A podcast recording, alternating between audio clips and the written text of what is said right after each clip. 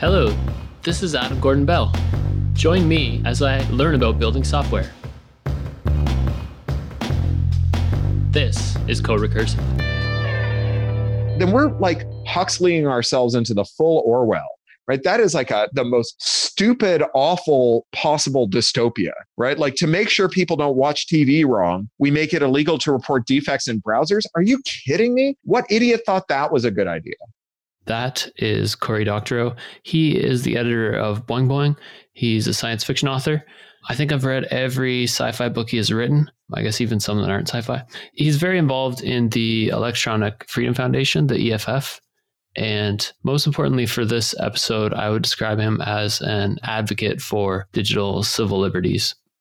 I was thinking about how in dystopian visions of the future, the power that, you know, governments or corporations have to oppress people are often software and computer networks and cameras and things that software developers would have a role in building.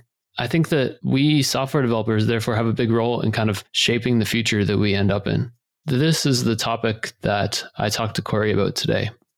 Sometimes I listen to a podcast on like 1.5 times or even 2x speed.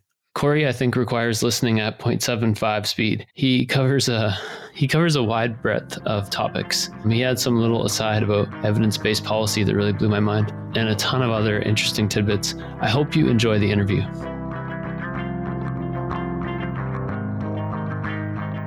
So, Cory, thanks for joining me on the podcast. I have a copy of your new book here, which I'm quite enjoying, but I wanted to ask you sort of some high level questions about software and technology and freedom, maybe even. So, let's start with an easy one. So, is technology like a force for, for liberation or for oppression? You know, I think that the um, the right answer is not about what the technology does, but who it does it for and who it does it to. And I think that whenever you see like a dark pattern in technology or an abuse of technology, when you pick at it, you find that, you're not looking at a technology problem, but a policy problem or a power problem.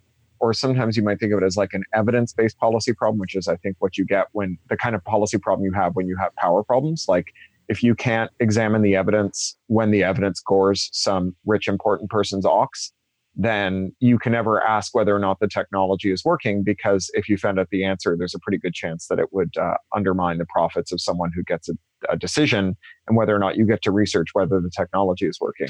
You know, you can think about things like predictive policing, right? Mm-hmm. You know, the idea of predictive policing is that you can use statistical modeling to replace the kind of police intuition, which may be laden with either conscious or unconscious bias and direct policing to places where it's likely to occur. But the way that these machine learning models are trained is by feeding them data from the very police whom you suspect of either conscious or unconscious bias. And you know, you don't have to be like a machine learning specialist or a mystic to understand garbage in, garbage out. It's been an iron law of computing since the first IO systems.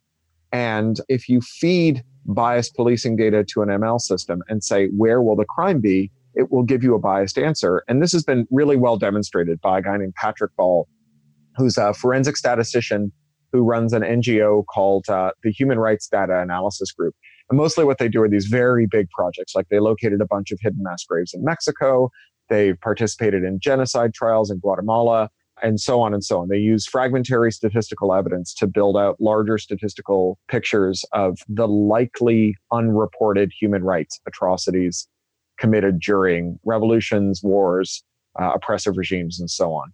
But in this case, they decided to investigate predictive policing and specifically a product called PredPol, which was created by a University of California professor, and it's the most widely sold predictive policing tool in the country. And so what they did was they took policing data from Oakland, California from two years before. And Oakland is uh, notorious for a bias in its policing as well as violence. And they specifically said, given the policing data from two years before, where should we expect to find drug crime next year? Where will the drugs be in Oakland? And if you look at the map that that PredPol spits out for the, the following year, which given that this was two years old data, was the year before, right, a year ago, it's just this this giant red splotch over the blackest part of the blackest neighborhood in Oakland. And um, then they took the NIH standard of drug use, which is the gold standard for empirical pictures of where people actually use drugs in America. and they said, Where is the drug use, which is to say the drug crime in Oakland? And it's this kind of nice Gaussian distribution with a couple little strange attractors, but there, there is the data is distributed very evenly across the whole map. And so you can see how very quickly uh, bias in data can produce bias in conclusions. And so the problem with PredPol is that we ask PredPol where to police without bias, but all PredPol does is make us do more bias policing. But imagine instead that you took this data and you used it as a way to evaluate whether or not there was bias in policing, mm-hmm. right? You said, okay, well, here's the empirical data about where crime takes place. Here's where the machine learning model predicts what crime will take place. Now we know that our police data is producing biased outcomes. And then you might create an intervention, right? You might try and train the police, or you might try and uh, change the racial or other makeup of the police department, or some other intervention. And so now you're performing an experiment and you need to evaluate whether it was successful. You can use exactly the same tools to find out whether or not your anti bias initiatives are working or failing. And the only difference between PredPol being used to valorize and provide a kind of veneer of empirical face wash to racism and embedded as a permanent feature of policing in Oakland, and predictive policing tools being used to root out and eliminate bias in policing in Oakland is who wields the tool and why they wield it, and not the tool itself. And so technology is a force for good when we wield it for good. And our ability to wield it for good has been systematically undermined because the people who get to decide how we wield it are increasingly not subject to any kind of democratic controls they act without any kind of consideration for other important equities in society. And no one gets to investigate whether or not they're doing a good job or a bad job. And so, can this problem be overcome? So, I get there's a perspective you're saying where you could use the machine learning to look at the bias embedded in the data. So, why isn't that happening? Well, I think because tech has grown up with a radical new form of antitrust enforcement which has been part of a radical shift of who has how much wealth in our society. So remember that, you know, Jobs and Wozniak released the Apple II Plus while Ronald Reagan was on the campaign trail in 1979, mm-hmm. right? And the first thing pretty much that Reagan did in office was start to dismantle antitrust protection. As a science fiction writer, I can tell you that he relied on another science fiction writer, specifically an alternate history writer, to inform his theories of antitrust. There was a guy named Robert Bork. He's very famous for not being confirmed for the Supreme Court when Reagan nominated him, who conceived of an entirely fictional account of how antitrust law came to be in this country. He wrote a fanciful legislative history of it that said that the Sherman Act was written by people who were not concerned with monopolies, but were instead concerned only with so called consumer harm, whether or not monopolies were used to raise prices. And everything else was fair game cornering markets, vertical integration, buying all of your big competitors, buying all of your little competitors, using lock in to snuff out anyone who enters the market. All this stuff that had been illegal under antitrust since day one suddenly became legal again. And so tech has grown up over 40 years with a steady erosion of antitrust. And now we have things like Facebook, which is the largest tech social media company in the world. It grew primarily by buying its competitors. If you think about, you know, what other successes has Facebook had as a homegrown success, there's pretty much none to speak of. Same is true of Google, right? Google made search and, and Gmail, mm-hmm. and everything else that they've succeeded with is something that they bought. And they would have been absolutely prohibited from buying those other companies, YouTube and Gmaps and all of these other companies that they bought. They would have been absolutely prohibited from doing it until Reagan came into being. So we've had 40 years, a generation and a half, nearly two generations of antitrust malpractice in America and in the wider world, because Reagan wasn't an isolated phenomenon. Thatcher was elected around the same time. And in Canada, where I'm from, we had Brian Mulroney. And they all subscribed to these radical theories that came out of Robert Bork in the University of Chicago.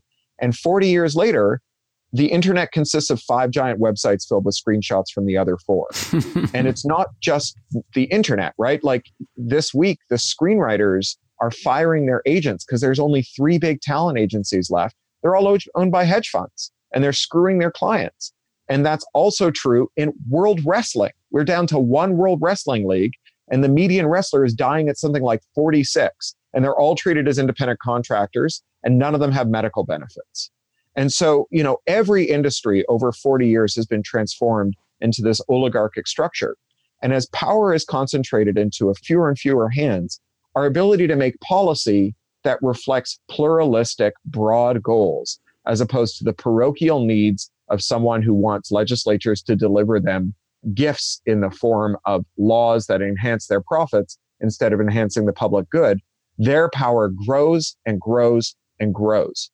And so we conduct all of our policy in an evidentiary vacuum. And that means that all of these things that uh, enhance shareholder returns, but at public expense, sail through with no regulatory scrutiny.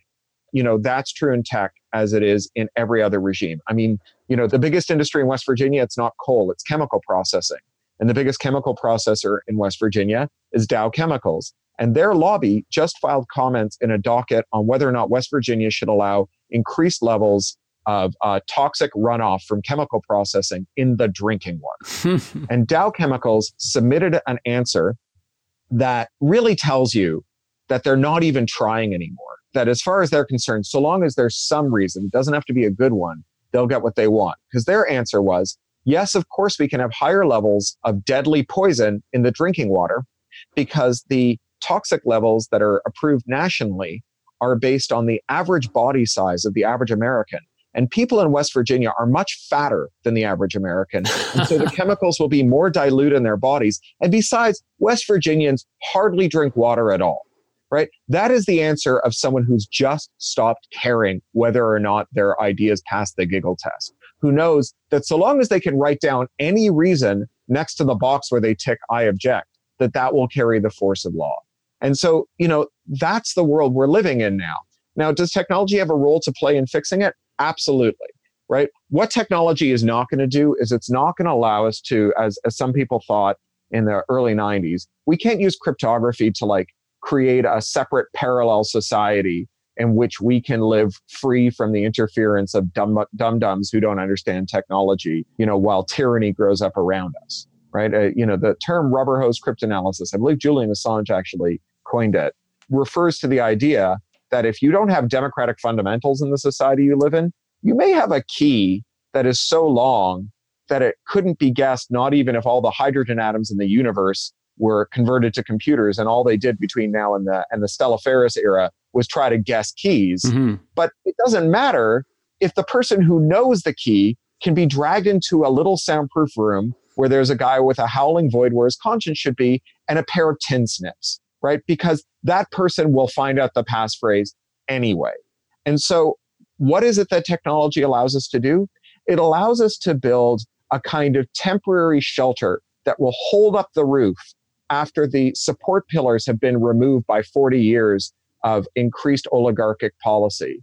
And we can hold up the roof while we erect new pillars, while we create new democratic fundamentals. Because what the internet gives us is the power to organize like no one has ever organized before.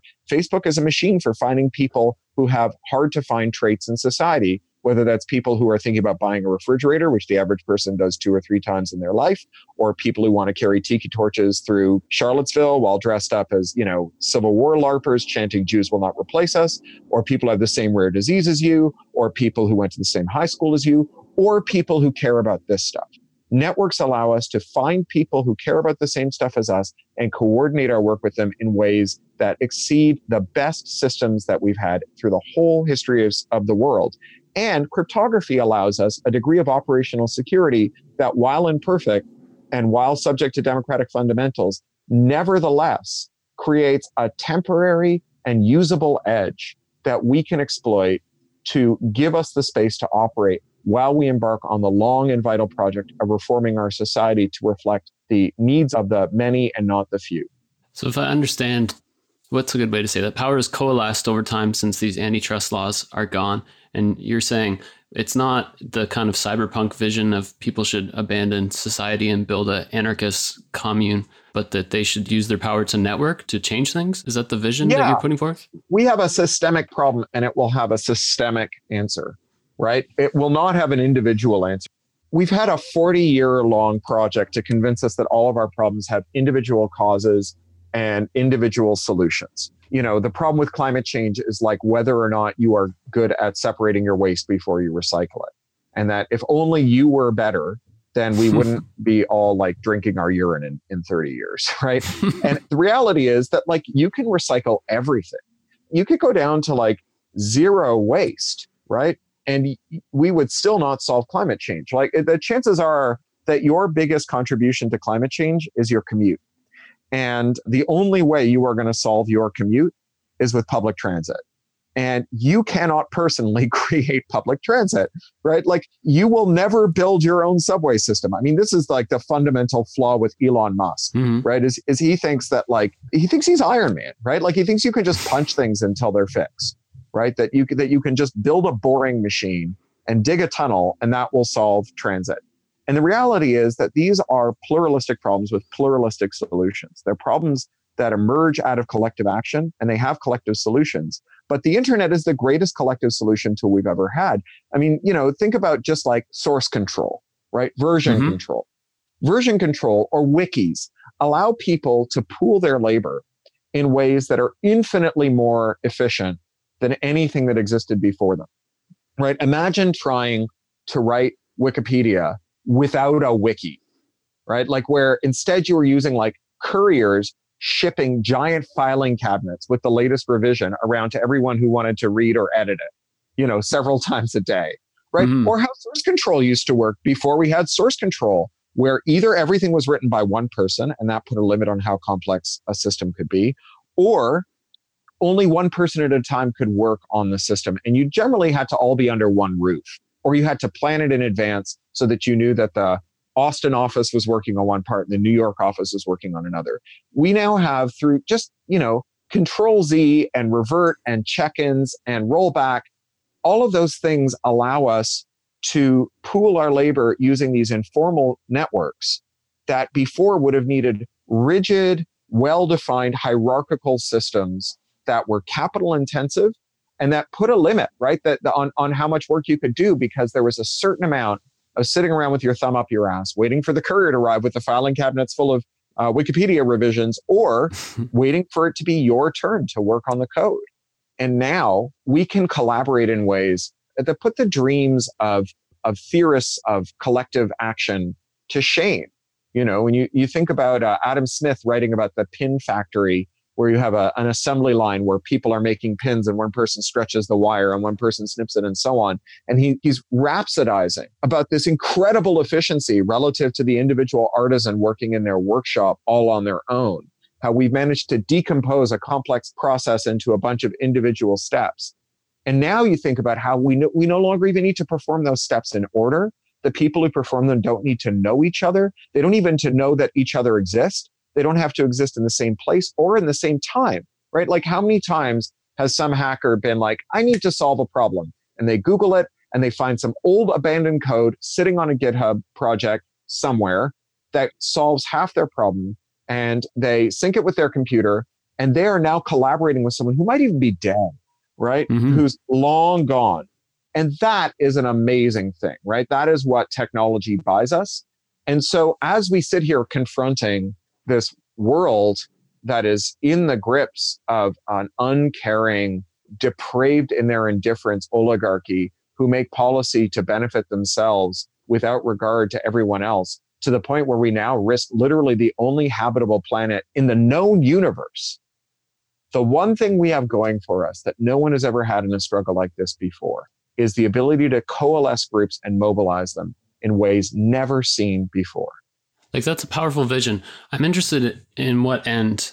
So there's this joke. I don't know the root of it, but software engineering joke, right? So it's like an ethical developer would never write a method called bomb Baghdad. Mm-hmm. Like they would write it called bomb city, and it would take the city as a parameter.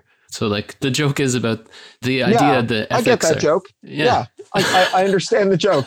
okay, um, I shouldn't uh, condescend to you. yeah, no, no, no, no. I, I think that what you're describing is not just maybe an unforeseen consequence, but rather the way that we seduce ourselves into doing things that we know are wrong because we overweight the immediate instrumental benefits of getting a, a paycheck and underweight the long-term consequences of lying on your deathbed realizing that you participated in genocide that's a common problem. I mean, that's why people smoke, right? like they overweight the pleasure of having a cigarette now and they underweight the long-term consequences of dying of lung cancer. You know, it's the behavioral economists, they have a name for it, right? A hyperbolic discounting.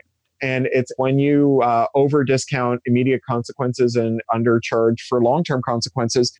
And, you know, this is like an old problem of our species, but it's a problem that we often rely on like democracies to solve, mm-hmm. right? Like one of the things that democracies can do is act as a kind of check against that convenient rationalization by creating policy firewalls that sit between you and the rest of the world, right? Either some of those might be like minatory, like, oh, well, the short term benefits are very high and the long term costs are a long way away, so I don't need to worry about it. But when society adds, say, criminal penalties with jail sentences for people who knowingly participate in this kind of thing, well, then maybe it changes your calculus about whether or not you should be doing it, right? You know, there's other ways of doing it that, that don't involve coercive state power. There's a thing called the Ulysses Pact, right? So, you know, if you've read your, your Homer, you know that Ulysses was a hacker who went sailing around the sea and who didn't want to do things the way that that normies did and wanted to do things the hacker way. And so like when you sail through the sea where the sirens are, you know that the sirens their song will make you jump off the deck and drown yourself. Mm-hmm. And so, you know, the standard OSHA protocol for navigating those seas is to fill your ears with wax so that you never hear the sirens. But being a hacker, Ulysses is like, I want to hear the sirens and I want to not drown. And so he comes up with an alternate protocol, which is that he has his men tie him to the mast so that when the uh, sirens start singing, although he'll want to drown, he can't. He can't throw himself in the sea. And this is Ulysses Pact. It's when you take some action in advance of the moment in which you know that you are going to be tempted to block yourself from temptation, right? It's why you throw away all the Oreos the day you go on a diet. You know, you can still go get Oreos, but you're raising the transaction costs. But it's also things like why, when you start a company, you irrevocably license your code under something like the GPL because someday your VCs are going to show up at your door and they're going to say, well, you know, those 20 people that you convinced to quit their jobs and like trust their mortgage and their kids' uh, college funds to you, if you want to make payroll for them next week, you're going to have to close the source that you promised the world would be open. And you can say, you can threaten me all day long. I tell you what, I can't close the source. It's an irrevocable license, right? and so these Ulysses pacts are one of the ways that we guard our, our strong self against our weak self right? It's a, it's a way that we can reach into the future and change the, the calculus that we make about immediate benefits and long term costs. That's a great idea. You had this character in your book, this, uh, she's not a main character, but this Wyoming who was working on this software, right, for a bread machine. Yeah. Like, I'm wondering, what would you tell her to do? You know, if you were speaking to her, like she's a software developer who's building something that I, I believe you think is bad, right? But she's not a bad person how would she even know what she's doing is bad? Well, I mean, part of the story is like her discovery that she's bad. And we should mention that it's like, it's not just a bread machine, it's a toaster that is sold at a subsidy, but it's locked to a certain kind of consumable. It uses a, a vision system, so only heat authorized meals and toast authorized breads, little toaster oven. And it's being used as an extractive mechanism to take poor people who are uh, in subsidized housing where and these appliances are being like non-consensually installed in their subsidized housing as a condition of their of their residency and thereafter dooming them into a spiral of debt and um, as she comes to realize this stuff as she comes to realize more viscerally what's going on as she meets people who are involved in it she has to come to grips with her conscience so the first thing that she does is she tries to help them subvert it and then the second thing that she does is she tries to co-opt the, the individuals who she has come to like and make them part of the system. She she basically gets them a job offer from her big terrible company, thinking that it, so long as she can bring along the people who matter to her, all of the people that she hasn't met who also suffer under this system won't matter. And when the the person whose story it is, the refugee woman Salima, who she tries to get a job offer for, as they reject this job offer and say no it's it's all of us or none of us you know she then helps them more permanently subvert the whole system she helps them work out how to make a vm that can respond to uh, challenges uh, nonces from uh, the server that make it look like they're running unmodified firmware And meanwhile, they, she helps them uh, come up with firmware modifications that let them reconfigure the toaster ovens so that they can toast any damn bread they want. So I really enjoyed the story. And like, I found that you had this thing called the bad technology adoption curve. Yeah. What is that? Okay. So when you've got a terrible idea about technology, you know that it's going to generate a lot of complaints. And so you need to try it out on people who nobody is going to listen to when they gripe. And so you have to find people with no social agency as your beta testers. And these, like non consensual beta testers, we draw them from the ranks of children, mental patients, prisoners, people receiving welfare benefits. And, you know, then we move up to like blue collar workers and eventually white collar workers. Once we've gotten the kinks out and once we've normalized whatever terrible idea we have about technology. And um, that means that we can actually peer a little into the future, which is a bit weird because for the most part, we can't know what the future holds. Science fiction writers, in particular, have no idea what the future holds, which is good news because if the future were predictable, then what we did wouldn't matter. And I believe that what people do matters. We change the future by our actions.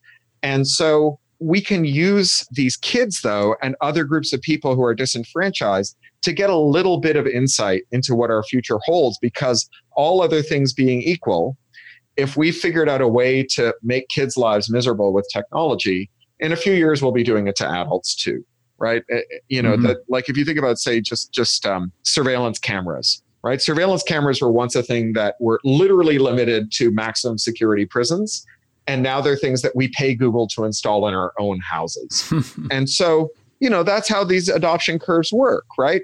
So by making this a story about refugees with this story Unauthorized Bread, I was able to kind of make more vivid the underlying tale that we are living through when we say like well it's okay and legitimate for apple to decide who you can buy your apps from and it's okay and legitimate for hp to decide who you buy your ink from and it's okay and legitimate for gm to decide which car parts you can install in your engine because now gm is using cryptographic handshaking to validate new parts when they're installed and even if the part is fully functional and an equivalent replacement for the OEM part, GM Engine can still reject it, can still force you to buy the OEM part.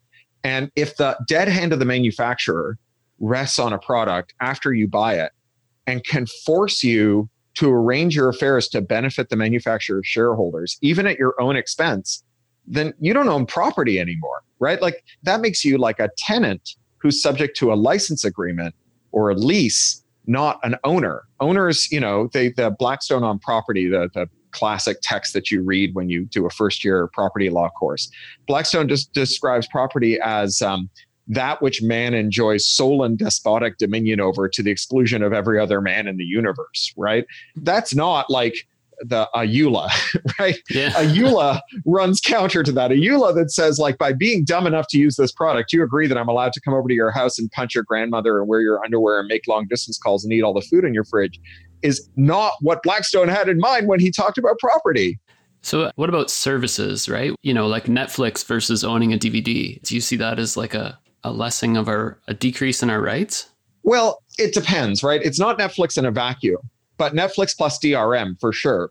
So historically, copyright has been a, bundle, what they call a bundle of rights. So there's a bunch of things that you get as a copyright holder, and there's a bunch of things you don't get as a copyright holder. I mean, obviously, like being a, a broadcaster or someone who licenses work for broadcast means that someone can't record the broadcast with their VCR and then sell the VHS cassettes.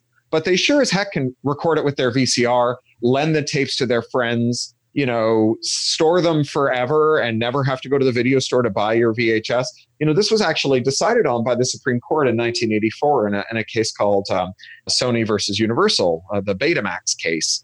And what happened after the Betamax case, after we had this era in which technology that might be used to infringe copyright, but was also widely used to do things that copyright permits that were accepted by copyright is that we passed this law called the Digital Millennium Copyright Act or DMCA. Mm-hmm. And it's a big, gnarly hairball of copyright, but the, the relevant clause here is Section 1201. And that's the one that makes it illegal to tamper with DRM, even if you are doing something lawful. Mm. Recording Netflix, totally lawful, right? But mm-hmm. breaking D- radioactively illegal. Trafficking a tool that lets you record Netflix without Netflix's permission, if that tool bypasses the DRM, that's punishable by a five year prison sentence and a $500,000 fine.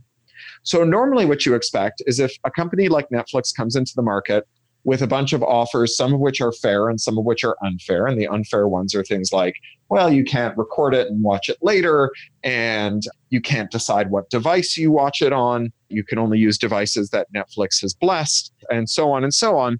That you would expect that other manufacturers would enter the market to correct that. In the same way that, like, you know, if your car came with the cigarette lighter fitted with a special bolt that needed a special screwdriver to remove it, and that bolt was there to stop you from using a third party phone charger.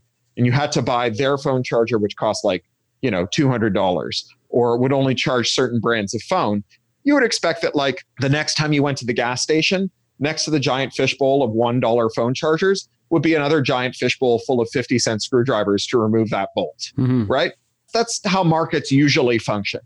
But because of the DMCA, companies have figured out how to bootstrap themselves into something that you might call felony contempt of business model, right? Where once you add like a one molecule thick layer of DRM to a product, then using that product in a way that advantages you instead of the manufacturer becomes a literal felony.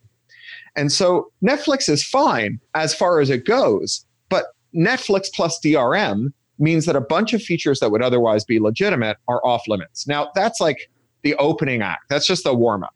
Because the real problem is that the DMCA is so broadly worded and has been so widely abused to produce bad jurisprudence that the DMCA now stretches to prohibiting independent security auditing because when you reveal defects in a product that has DRM in it, you make it easier for people to circumvent the DRM. Ah. And so the upshot of that is that we have this growing constellation of devices that represent unauditable attack surfaces that will contain defects because, you know, things contain defects. The halting state problem is real. and those defects can be uh, researched, discovered, and weaponized only by criminals. And good guys who, in good faith, discover those defects can only report those defects to the extent that they do so with permission and under terms set by manufacturers who, when those defects are revealed. So we have made companies the own products. And this goes way beyond whether or not you can record Netflix or whether there's a competitive market. This goes to like now that we have DRM in browsers, which was standardized by the W3C a couple of years ago, we now have 2 billion browsers in the field that have unauditable attack surfaces that can be used to control everything you do with a browser. So some of these are control surfaces for actuating sensing IoT devices. So they may be a vector or a, a, a gateway for inserting malware into industrial control systems or into car engines or into uh, pacemakers, all of which have uh, browser based control systems. Or it may be used to compromise everything you do with your browser, your banking, your love life, your family life, you know, and so on and so on. And so that's the real hazard here, right? The entertainment industry side of things you know, whatever. I make my living from it. That's fine. I'm a science fiction writer. I hope that we will have good rules for my industry. But, like, honestly, if we decide to allow policy designed to protect entertainment that helps you survive the long slog from the cradle to the grave without getting too bored, and if we take that and turn it into the basis for instituting a kind of totalitarian control in our networks, then we're like Huxleying ourselves into the full Orwell, right? That is like a, the most stupid, awful possible dystopia, right? Like to make sure people don't watch TV wrong, we make it illegal to report defects in browsers. Are you kidding me? What idiot thought that was a good idea? Or something I'm not clear on, right? Is so these are a lot of problems to do with legislation around mm-hmm. technology, but they're all focused on technology. And I'm wondering why why is software so important? Like nobody envisions a dystopia where like regulations around like e-cigarettes or something like lead to a horrible end result. Like why is software something that has that much power? Well, I think that there's two things going on, right? One is that the tech industry is coterminal with the dismantling of antitrust.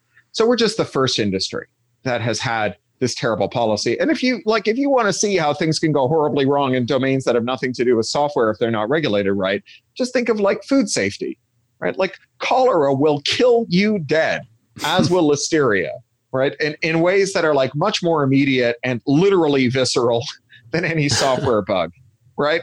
You know, my grandmother was a war refugee. She was a child soldier in the siege of Leningrad, and she married my grandfather, who she met in Siberia. He was a Pole, and my dad was born while they were living as displaced people in Azerbaijan. And, and then she lost track of my grandfather and ended up in Poland for a while with his brother. And uh, the only Polish she really ever learned was how to curse in Polish. So it's the only Polish I know. and the only Polish curse word I know is cholera, which just means cholera. Like that's how terrible cholera is. It's the all purpose thing that you say when you're angry, right? it, cholera is really bad news. And so policy, like evidence based policy, is only possible to the extent that we have pluralistic governance and not oligarchic governance. And we haven't had that. We've been losing that one drib and drab at a time for 40 years, and we're, we're at a pretty low point right now.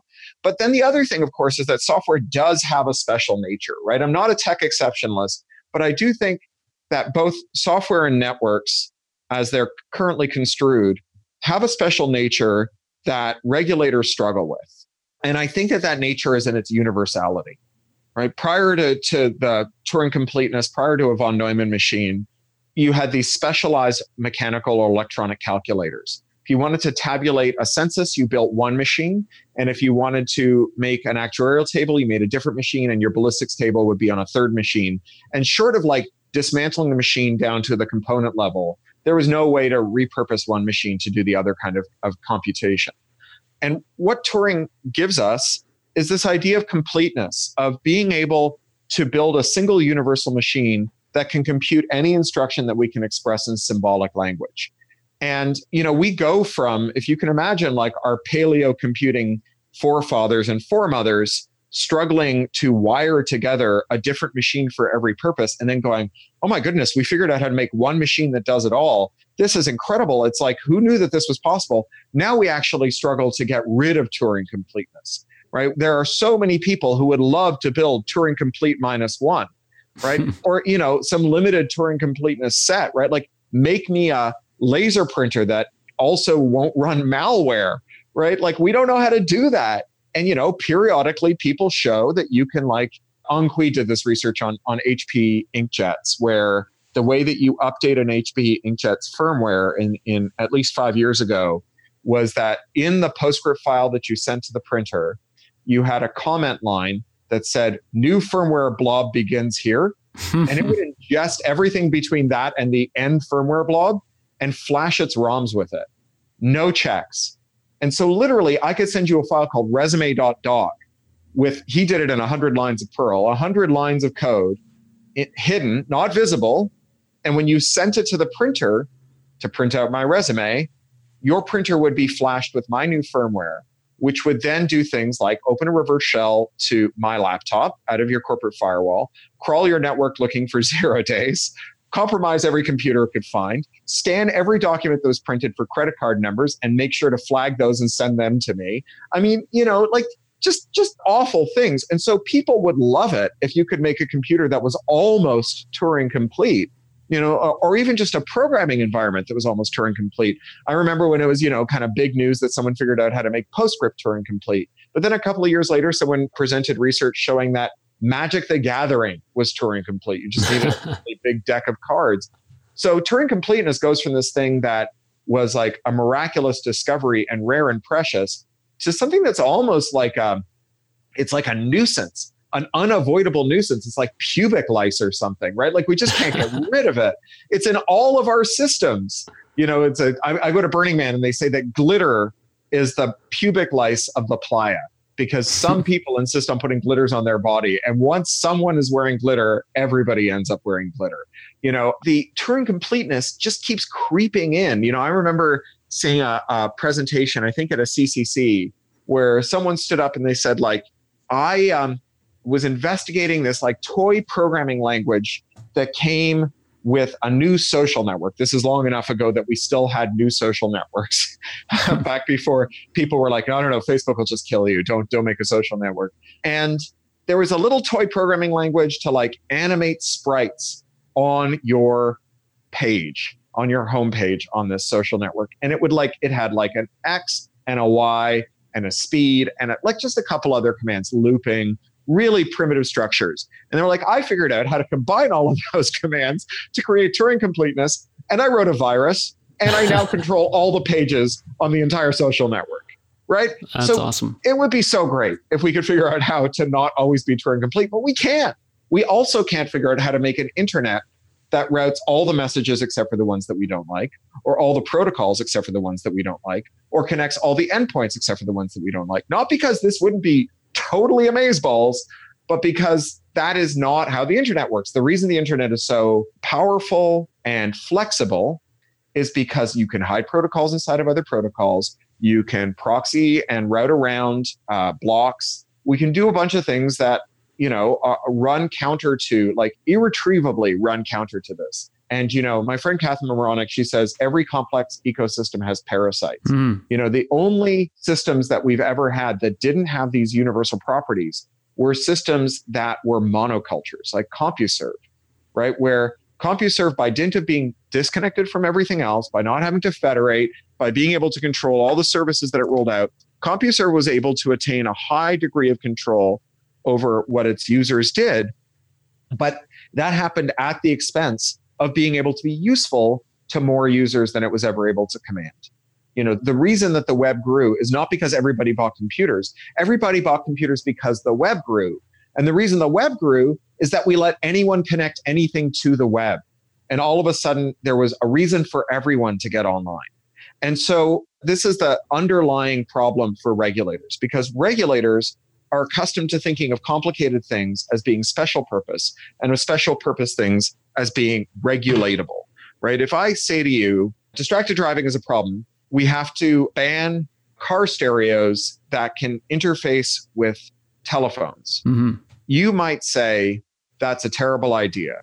You might say it's not supported by the evidence, but you wouldn't say then it won't be a car anymore, right? But if I say to you, you need to make a computer that can run all the programs except for this one that really irritates me. It doesn't matter how sincere my irritation is. You can't make that computer. Uh, right? It won't be a computer anymore. Uh, that's interesting. In fact, like that's the problem, I guess, from the regulatory perspective. But it seems like that's also the solution to the oppressor element, right? And I think it, it comes up in this toaster story as well, right? Like if you can't restrict what these computers can do because they're Turing complete, it's like you know, hey, thanks, Turing. Sorry, we were a dick to you, but now I can unlock whatever we got. Yeah, I mean, that is the amazing thing that we get from technology. Technology giveth and technology taketh away. I think that it's important to note when we talk about regulators that there's one other dimension here, which is that regulators are perfectly capable of making good policy about complex technical realms that they don't personally understand, right? Like the fact that you are not dead of a foodborne illness and that yet there are no foodborne illness specialists in Congress tells you that we can make rules even though we don't have the uh, individual expertise embodied in the lawmakers. That's why we have things like expert agencies. And those expert agencies, in theory, they, their oversight is by people who are not partisans for the industry that they're supposed to be regulating and instead are watchdogs. And so when you have that working well, it works really well. And oftentimes, even very thorny questions can have both empirical and political answers. And even the political answers can be informed by empiricism. So, my favorite example of this is the guy who used to be the drug czar of the UK. Was a guy named David Nutt. He's a psychopharmacologist. He was fired by Theresa May, who's now the prime minister, back when she was home secretary.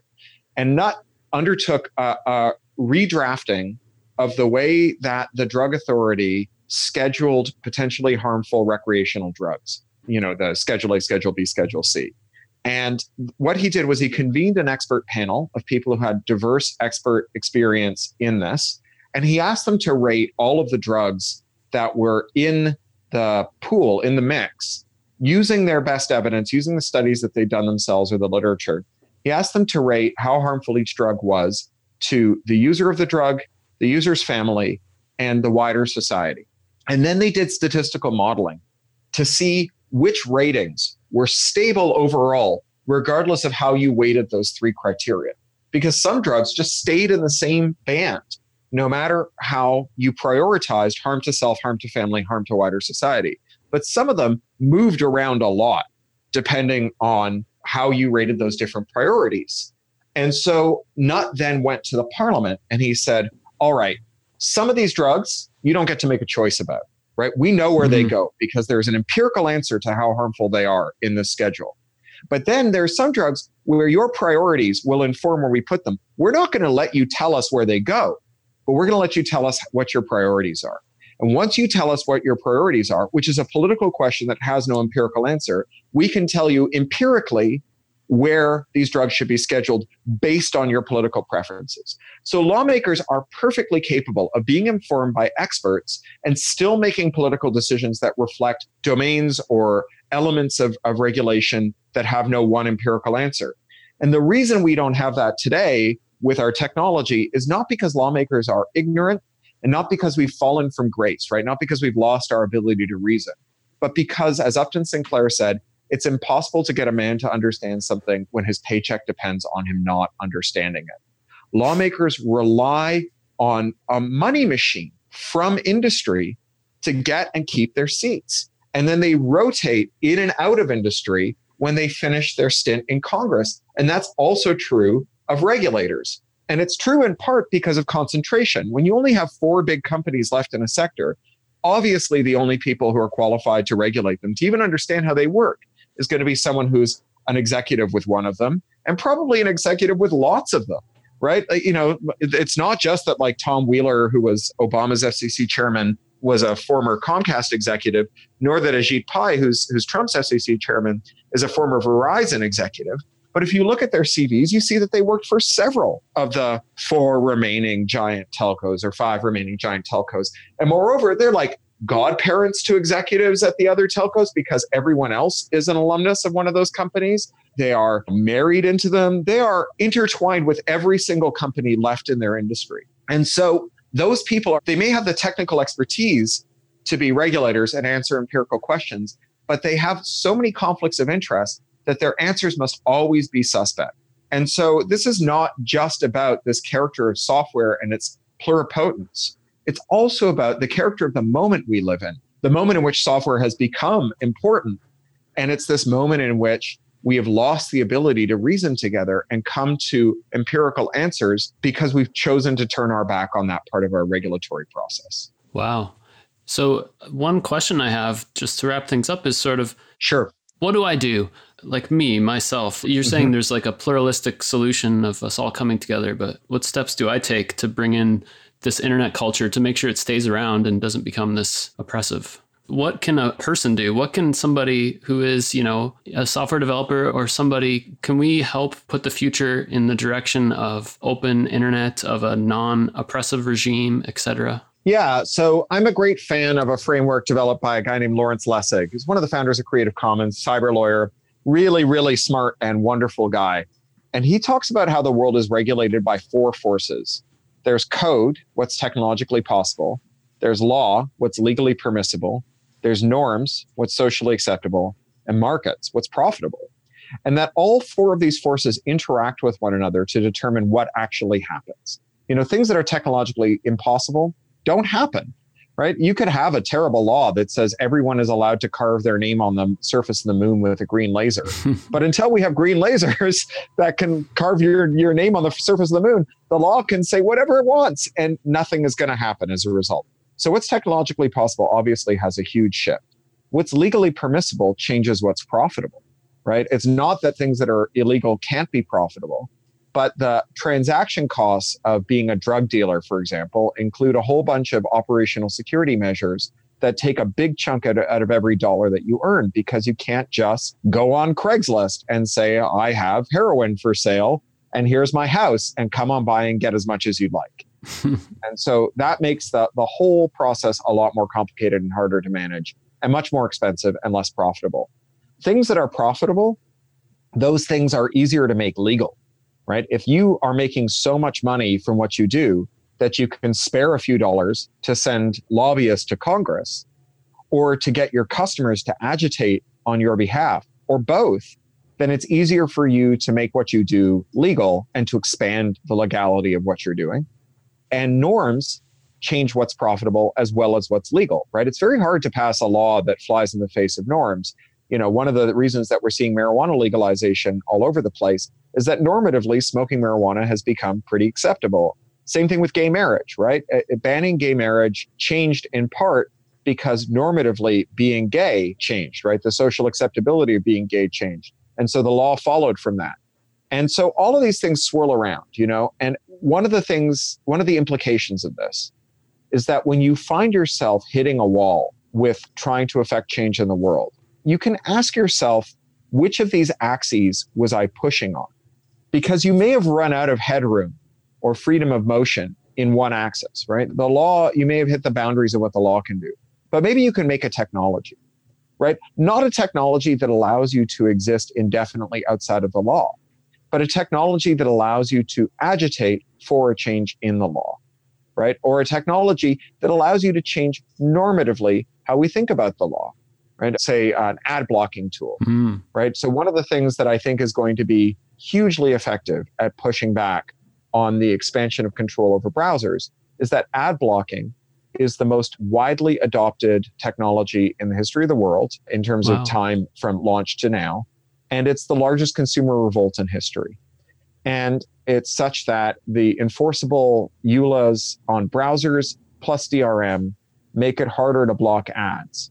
Then you will see more scope for legal change to legalize ad blockers that have to go beyond what they do now, that have to be able to violate EULAs, even though that puts them in conflict with the Computer Fraud and Abuse Act, uh, that have to be able to circumvent DRM, even though that puts them in conflict with the Digital Millennium Copyright Act, and so on, because normatively, people want to keep their ad blockers. And so legally, we will open up the space for legal reform. And technologically, we got there because someone made an ad blocker and put it in the world right? So all of these things swirl around and around. And so when you've run out of headroom in one domain, try seeing if you've got a little freedom of motion in the other. You know, I'm a, I live in Los Angeles now, and I'm one of nature's terrible parkers. And every now and again, I have to parallel park my car. I never really owned a car before now. So every now and again, I have to parallel park my car. And when I do, I'm one of those guys who has to twist the wheel all the way over to the right and then tap the gas pedal and get one half inch of space from doing that. And then I turn my wheel all the way to the left and I tap the gas pedal and I put it in, in drive and, and I get another quarter inch. And inch by inch, I am able to work my way into parking spots that people with better geometric sense than me can get into in a few seconds. but moving in this stepwise way, I'm able to finally get my car up to the curb. You can think of it as being a kind of hill climbing exercise. You know, when we're writing software, and we have to traverse a computational terrain that is so complex that enumerating it would take so long that by the time we were done, it would have changed so much that we would have to start enumerating it all over again. We have another way of solving the problem, right? We do it through hill climbing. We analogize a software agent to something like an ant, you know, an insect with only forward facing eyes. And so it can't sense the gradients that it wants to ascend by looking at them, but it can pull its legs and it can ask which direction that it knows about will take it towards higher ground. And it can proceed one step in that direction and then pull its legs again to see which leg is now standing on the higher ground. And as it attains each step, it finds another step that it can take. And when it runs out of steps, it's reached its local maximum. It may not be the highest point it could have attained if it could see the whole landscape, but it can see how to get to the highest point available to it from where it's starting right then. And so we can use hill climbing as a way to think about our tactics as we move towards the strategic goal of a more pluralistic, fairer society where technology is a tool for human thriving instead of human oppression. You can ask yourself at any given moment which steps are available to you legally, technologically, in a market framework, or normatively. Can, is there someone you can have the conversation with? Is there a company you can start or you can support? Is there a bill pending that you can write a letter in support of or, or campaign on behalf of? Is there a politician running who has good ideas? You know, each one of these advances the cause. And I think the reason that we've been cynical before when we think about this stuff is we think of each one of these as an end instead of a means, right? If only we can pass the law, then we will be done. Well, no, if we can pass the law, then we will have opened up some normative space. And if we open up some normative space, maybe we can open up some market space. And if we open up some market space, maybe we'll be able to invest in some new technology and open up some new code space. And so this is my framework for action.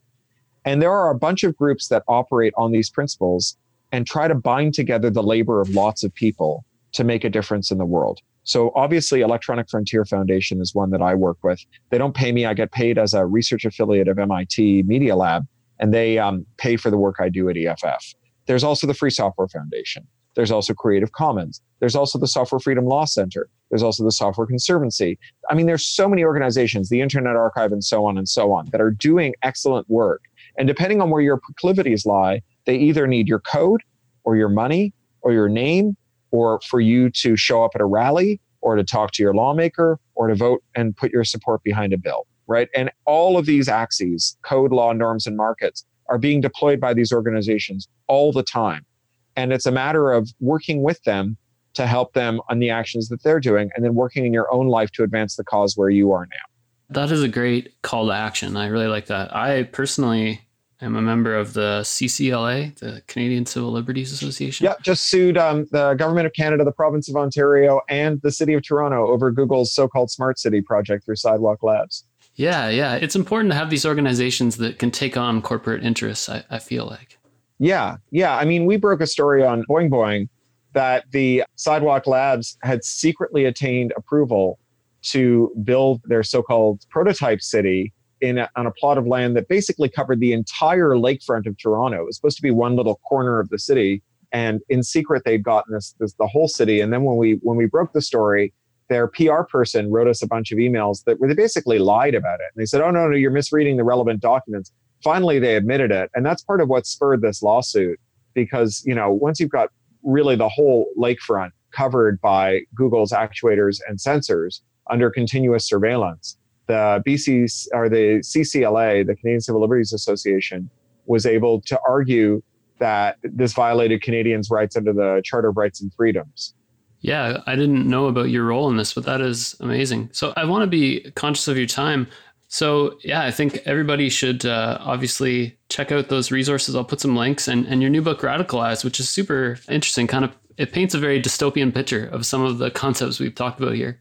I like to think of it as a warning rather than a prediction, right? The idea here is, and not all of them are dystopian. I mean, Unauthorized Bread's got a happy ending, and so does Model Minority. Radicalized is a little more ambiguous ending, and depending on on who you're rooting for in Masque of the Red Death, eh, you could make the case that at least someone got a happy ending out of that. but you know, I think of them as warnings, right? As ways of of like kind of uh, having the thought experiment. What if we don't do anything about this? Or what if we let things go wrong? What's at stake here? Is this a fight that we should really join? Not as predictions right? These are not inevitable. These are only things that we can choose to allow to come to pass or that we can intervene to prevent yeah, they're great. I really like the unauthorized bread. I think that's my my favorite. Oh well, thank you so much. I really appreciate that. We'll take a minute for fandom. I've read like so many of your books, so it's it's quite an Aww, honor to talk to you. Thank you. The one book that stayed with me a long time was this: uh, "Someone Comes to Town and Someone Leaves." Is that what it's called? Something like someone that. leaves town. So that's from a an old saying about screenwriting that there's only two stories in the movies: someone comes to town, someone leaves town. Oh, I didn't even know that. I feel like for some reason that book stayed with me and I feel like it has an underlying, I don't know, like theme about like being an outsider or like alienated from the world. I don't know. Is that what it's about? God, I mean, you know, that one came straight out of my subconscious. You know, to kind of recap it very briefly, it's a story about a guy who grows up in rural Ontario where his father is a mountain and his mother is a washing machine. Oh, and course, his brothers yeah. are variously like, you know, nesting Russian dolls and an immortal vampire. And one of them is an island and so on. One is a clairvoyant. And um, it's about how he leaves his town in rural North Ontario, moves to Toronto, and moves into this bohemian neighborhood called Kensington Market, where he hooks up with a dumpster diver to build a meshing wireless network through the city. And uh, I wrote that story. I wrote the first 10,000 words while staying at a B&B when my parents were out visiting me when I lived in Northern California. And we went out to wine country and I couldn't sleep. And the first 10,000 words just sort of barfed out of my fingertips. And then it sat on my hard drive for two years. And then I ran out of steam on another book that I was working on. I got stuck. And so I started working on that one again. And then, you know, I spent like another year and a half on that one. And then when, as I was getting towards the end, I got really sad because I thought that the ending I was writing that I'd been planning on for most of the time that I'd been working on the book really wasn't going to work. And I had a different ending and I wrote that different ending. And I thought, okay, well, now I'm going to have to go back and rewrite the whole book because obviously, you know, I've just grafted a different head onto this body and it's going to need a lot of tinkering. And I turned the book over, like printed it out and turned it over and started reading page one that I'd written in that B and B at like three in the morning in, you know, six years before or whatever. And I realized that I just foreshadowed, I'd foreshadowed the ending that I just written, you know, all those years ago, completely unconsciously. I mean, I actually finished that book well um, at a conference that I was speaking at in Arizona. And I fell asleep while writing the last paragraph and kept typing. And I woke up and there was like three sentences of just garbage, which I kind of shook my head and deleted and then wrote the actual ending that's there. And so like that's how kind of totally like out of my deep subconscious that book came and I couldn't tell you what the hell it means. well that that is uh it'll leave me still wondering. Somebody on Amazon said like whether you like this book or not has something to do with how your childhood went, and I feel that that's true, but I'm not clear on why. It's a super interesting book, though. Yeah, I really enjoyed writing it, and I have in the back of my mind that someday I'd like to write another book that's a little like that one. But I don't know what that book would be. Well, thank you so much for your time, Cory. It's it's been hey, great to. Nice talking to you. Great. Take care. Bye. That was the interview. What did you think?